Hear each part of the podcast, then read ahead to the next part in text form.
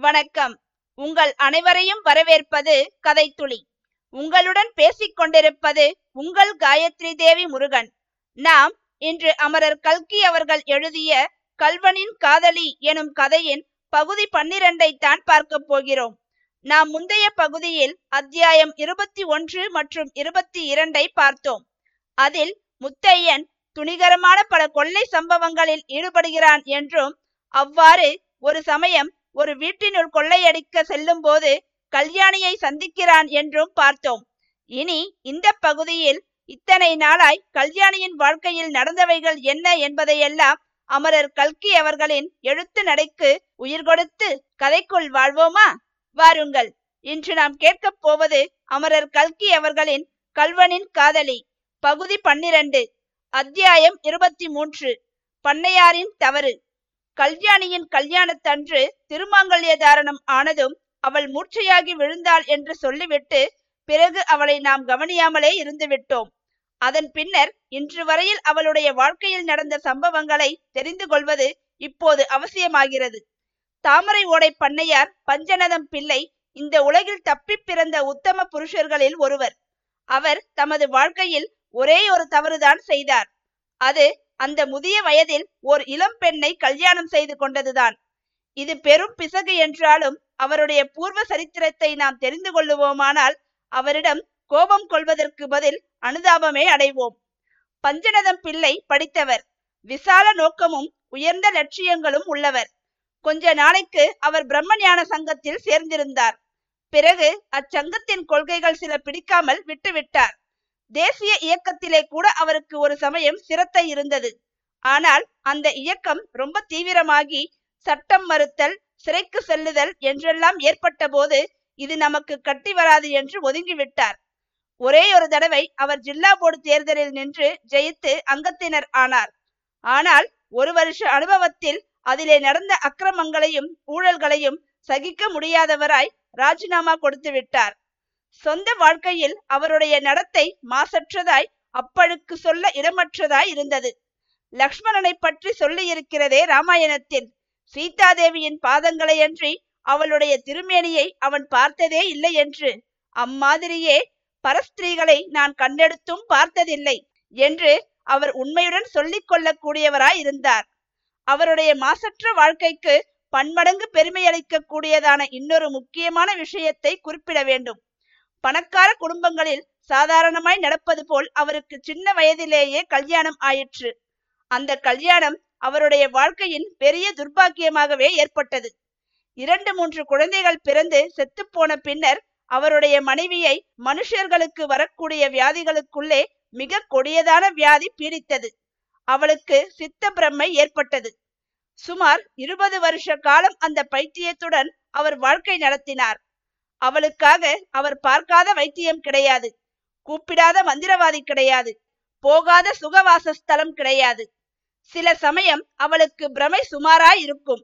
அப்போதெல்லாம் சாதாரணமாய் நடமாடிக்கொண்டு இருப்பாள். வேறு சில சமயம் பைத்தியம் முற்றிவிடும். சங்கிலி போட்டு கட்டி அறையில் அடைத்து வைக்க வேண்டியதாய் இருக்கும். இம்மாதிரி சமயங்களில் பஞ்சநதம் பிள்ளையை தவிர வேறு யாரும் அவள் சமீபம் போக முடியாது. இன்னும் சில சமயம் அவள் பிரம்மஹத்தி பிடித்தவளைப் போல் சிவனே என்று உட்கார்ந்திருப்பாள். அப்போதெல்லாம் பஞ்சநதம் பிள்ளைதான் அவளுக்கு வேண்டிய சிசுருஷைகளையெல்லாம் செய்தாக வேண்டும். அந்த காலத்தில் வேறு கல்யாணம் செய்து கொள்ளும்படியாக அவரை எவ்வளவோ பேர் வற்புறுத்தினார்கள். இந்த பிரம்மஹத்தியை கட்டிக்கொண்டு வாழ்நாளெல்லாம் கழிக்க முடியுமா? என்றார்கள். இவ்வளவு சொத்தையும் ஆள்வதற்கு சந்ததி வேண்டாமா? என்று கேட்டார்கள். அதையெல்லாம் பஞ்சநதம் பிள்ளை காதில் போட்டுக்கொள்ளவே இல்லை. தொட்டு தாலி கட்டிய மனைவிக்கு தாம் செலுத்த வேண்டிய கடமை இது என்று கருதினார். சில சமயம் அவர் வருங்காலத்தை பற்றி எண்ணி கவலைப்படுவதுண்டு. தமது மனைவிக்கு முன்னால் தாம் காலம் செல்ல நேர்ந்தால் அவளுடைய கதி என்ன ஆகும் என்று எண்ணி பெருமூச்சு விடுவார். சுவாமி இவள் எத்தனை காலம் இப்படி கஷ்டப்படுவாள்? இவ்வளவு போதாதா? இவளுடைய துன்பங்களுக்கு முடிவு உண்டு பண்ண கூடாதா? என்று சில சமயம் பிரார்த்திப்பார். கடைசியாக அவருடைய பிரார்த்தனை நிறைவேறிற்று. ஒரு நாள் அவர் ஊரில் இல்லாத சமயம் அந்த பைத்தியக்காரி திடீரென்று கூச்சலிட்டு கொண்டு ஓடி கொள்ளையில் இருந்த கிணற்றில் விழுந்து உயிரை விட்டாள். பஞ்சநதம் பிள்ளைக்கு இது ஒருவாறு மன ஆறுதல் அளித்தது என்றே சொல்ல வேண்டும். ஆயுள் கைதிக்கு திடீரென்று விடுதலை கிடைத்தது போல் கொஞ்ச நாள் வரையில் அவருக்கே பிரமையாய் இருந்தது. பின்னர் தாம் உண்மையிலேயே சுதந்திரம் அடைந்து விட்டதை அவர் உணர்ந்ததும் வருங்காலத்தை பற்றி சிந்திக்கத் தொடங்கினார். அவர் மனைவி உயிரோடு இருந்த வரையில் இவள் மட்டும் இறந்து போனால் நம்முடைய சொத்துக்களை எல்லாம் நல்ல தர்ம ஸ்தாபனங்களுக்கு சேர்த்துவிட்டு நாம் சன்னியாசியாகிவிட வேண்டும் என்று அவர் எண்ணமிடுவதுண்டு. இப்போதும் அவருக்கு அந்த எண்ணம் மாறிவிடவில்லை. புதிதாய் கிடைத்த சுதந்திரத்தை இன்னும் கொஞ்ச நாள் அனுபவிக்க வேண்டும் என்ற ஆசையினால் சந்நியாசியாவதை தள்ளி போட்டுக் கொண்டிருந்தார். ஆனாலும் தேசத்தில் உள்ள முக்கியமான தர்ம ஸ்தாபனங்கள் சந்நியாசி மடங்கள் இவற்றையெல்லாம் பற்றி அவர் விசாரிக்கவும் விவரங்கள் சேமிக்கவும் தொடங்கினார். இந்த மாதிரி நிலைமையில்தான் பஞ்சநதம் பிள்ளை கல்யாணியை பார்க்கவும் அவளுடைய குதூகலமான சிரிப்பின் ஒளியை கேட்கவும் நேர்ந்தது. உடனே அவருடைய வாழ்க்கை நோக்கம் முழுவதும் அடியோடு மாறி போய்விட்டது. கொள்ளிடத்தில் பிரவாகம் போகும்போது சில சமயம் பெரிய உத்தியோகஸ்தர்கள் கரையோரமாக படகில் பிரயாணம் செய்வதுண்டு என்று சொல்லியிருக்கிறோம் அல்லவா ஒரு சமயம் டெபுட்டி கலெக்டர் ஒருவர் அவ்வாறு படகில் பிரயாணம் செய்த போது பஞ்சநதம் பிள்ளையும் அவருடன் கூட போகும்படி நேர்ந்தது. இவர்கள் பழைய சிநேகிதர்கள். சந்தித்து சில காலமானபடியால் படகில் போகும்போது பேசிக் கொண்டிருந்தார்கள். வழியில் பூங்குளம் கிராமத்து ஸ்நானத்துறையண்டை படகு சென்ற போது துறையில் இரண்டு இளம் பெண்கள் குளித்துக் கொண்டிருப்பதையும் அவர்கள் ஒருவர் மேல் ஒருவர் ஜலத்தை வாரி இறைத்துக் கொண்டு சிரித்து விளையாடுவதையும் அவர்கள் கண்டார்கள். அப்படி அவர்கள் விளையாடிக் கொண்டிருந்த போது கரையில் இருந்த குடங்களில் ஒன்று மெதுவாய் நகர்ந்து ஆற்றில் மிதந்து செல்ல தொடங்கியது. அதை பார்த்துவிட்ட பெண்களில் ஒருத்தி ஐயோ கல்யாணி குடம் போகிறது. எடு எடு என்றாள். கல்யாணி நீதான் எடேன் என்று சொல்லி ஜலத்தை வேகமாய் மோதவும் குடம் இன்னும் ஆழத்துக்கு போய்விட்டது. அப்போது படகானது மிதந்து போய்க் கொண்டிருந்த குடத்துக்கு சமீபத்தில் வர டெபுட்டி கலெக்டர் குனிந்து அந்த குடத்தை பிடிக்க முயன்றார். அம்முயற்சியில் அவர் தலையில் இருந்த தொப்பி நழுவி தண்ணீரில் விழுந்தது. உடனே அவர் குடத்தை விட்டுவிட்டு தொப்பியை பிடிக்க முயன்றார். ஆனால் குடமும் போய்விட்டது. தொப்பியும் போய்விட்டது. குடத்தை பஞ்சநதம் பிள்ளை பிடித்து கொண்டார். தொப்பி அரோகரா. இதையெல்லாம் பார்த்து கொண்டிருந்தாள் கல்யாணி. முதலில் அவளுடைய முகத்தில் இதழ்கள் விரிந்து குறுநகை ஏற்பட்டது. அந்த குறுநகை இளஞ்சிரிப்பாயிற்று. பின்னர் அந்த நதி தீரமெல்லாம் எதிரொலி செய்யும்படி கலகலவென்று ஒரு சிரிப்பு சிரித்தாள். அவ்வளவு சந்தோஷமான குதூகலமான சிரிப்பை பஞ்சநதம் பிள்ளை தமது வாழ்நாளில் கேட்டது கிடையாது. கன்னங்கள் குழியும்படி சிரித்த அந்த அழகிய முகத்தின் தோற்றமும் கிண்கிணியின் இனிய யோசையொத்த அவளுடைய சிரிப்பின் ஒளியும் அவருடைய உள்ளத்தில் நன்கு பதிந்து விட்டன அந்த நிமிஷம் முதல் அவருடைய வாழ்க்கை நோக்கமும் மாறுதல் அடைந்தது. இத்தனை வருஷ காலமாய் முடிவே இல்லாதது போன்ற துன்பத்தின் மத்தியில் உழன்றாயிற்றே இனிமேலாவது ஏன் சந்தோஷமாய் வாழ்க்கை நடத்தக்கூடாது என்று அவர் கருதத் தொடங்கினார். ஒருவேளை பஞ்சநதம் பிள்ளைக்கு வயது வந்த புதல்வன் ஒருவன் இருந்திருந்தால் அவனுக்கு கல்யாணியை மனம் செய்வித்து அவர்கள் சந்தோஷமாய் இருப்பதை பார்த்தே தாமும் மகிழ்ந்திருப்பார். அப்படி இல்லையாதலால் அவர் தமக்கே அவளை உரிமை கொள்ளச் சொன்னவர்களின் வாதங்களை எல்லாம் நினைவு கூர்ந்து அவற்றின் நியாயங்களை பற்றி சிந்திக்கலானார். முடிவில் கல்யாணியை பற்றி விசாரித்து அறிந்து அவளை கல்யாணமும் செய்து கொண்டார். அத்தியாயம் இருபத்தி நான்கு கைம்பெண் கல்யாணி. கல்யாணம் ஆன ஒரு வாரத்துக்குள்ளே பஞ்சநதம் பிள்ளை தாம் செய்துவிட்டது எவ்வளவு பெரிய தவறு என்பதை தெரிந்து கொண்டார். கல்யாணத்தன்று கல்யாணி மூர்ச்சையாகி விழுந்த போது அவருக்கு கொஞ்சம் நெஞ்சு திடுக்கிடத்தான் செய்தது. ஆனால் அவள் மூர்ச்சை தெளிந்து எழுந்ததும் அவருக்கு பழையபடி உற்சாகம் ஏற்பட்டது. சௌந்தரிய தேவதையாய் இன்ப விளக்காய் நிலவு வீசும் முகத்தில் நீல கருவிழிகள் ஊசலாட நின்ற கல்யாணி இனிமேல் தமக்கே முழுமையும் உரியவள் என்பதை எண்ணிய போது அவருக்கு சொல்ல முடியாத பெருமை உண்டாயிற்று.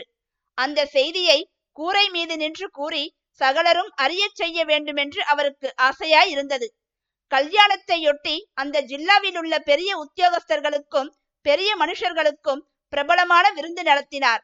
அந்த விருந்துக்கு வந்திருந்த பெரிய மனிதர்களை உட்கார வைத்து நடுவில் மாப்பிள்ளையுடன் ஒரு குரூப் போட்டோ எடுக்கப்பட்டது.